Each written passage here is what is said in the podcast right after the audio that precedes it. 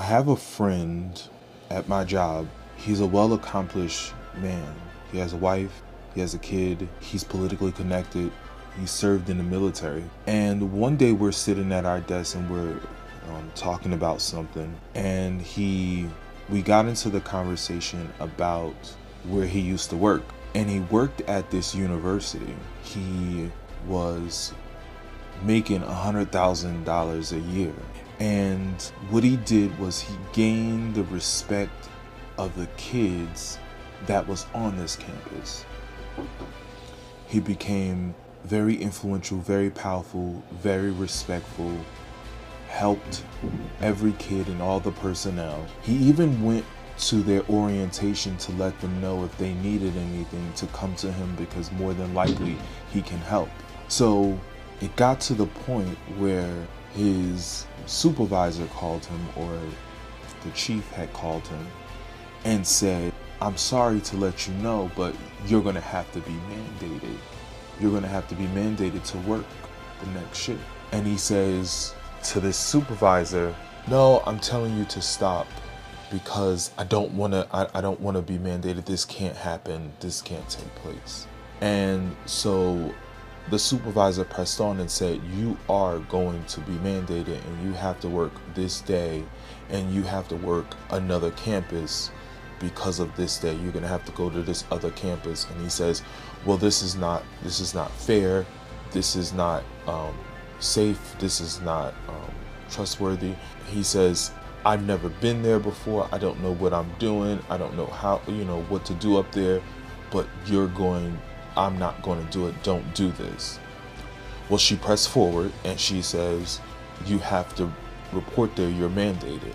So, as a result, he says, I'm giving my two week notice and I no longer work for you.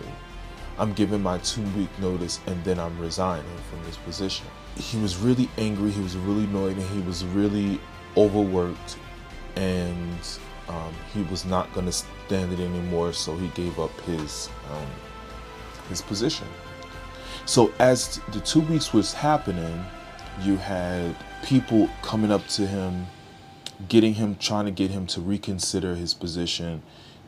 You know, human resources. They threw him a party. One of the the managers or the you know the district manager or administrator actually flew down to come and meet with him to try to get him to reconsider his position. And he said, No, she done already did what she did to me. No, I'm not to do that. I'm not to reconsider. I'm leaving when my two weeks' notice is up. They even threw him a party and they even gave him letters, numerous, numerous letters of recognition and thanking him and he keeps those letters handy. He keeps those letters at his house. He keeps them sacred. He keeps them. He even went into a conversation where he stopped to help this one young girl, and he stayed with her from, or actually it was midnight, and he stayed with this person until two o'clock in the morning until um, someone could come pick her up and take her back to her residence. And he stayed with her for those hours to, to wait with her while she waited there. And he was actually approached by a prominent man and says, I want to thank you for staying with my daughter.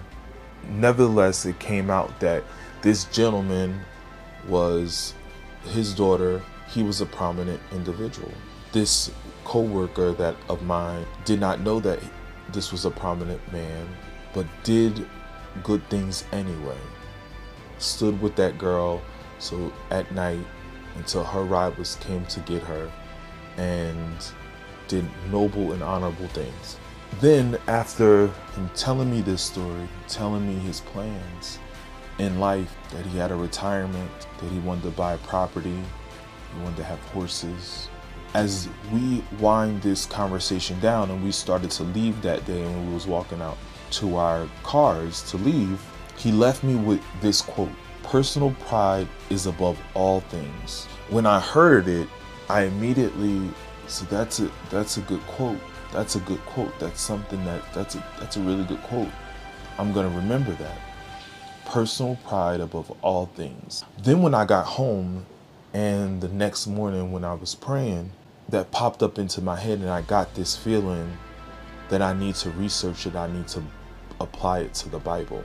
So, with that being said, let me share with you what this passage means to the Bible. Pride ends in humiliation, while humility brings honor. That's going to be on Proverbs 29 23, 35 12. Where is the ones who make us smarter than the animals and wiser than the birds of the sky? When they cry out, God doesn't answer because of their pride. The next one's going to be Job 36 9. He shows them reasons, he shows them their sins of pride. The next one's going to be Proverbs 8:13. Proverbs 8:13. All who fear the Lord will hate, will hate evil. Therefore, I hate pride and arrogance, corruption, and perverse speech. And the resource of that is the more a person fears, reverence, and respect God, the more he or she will hate evil.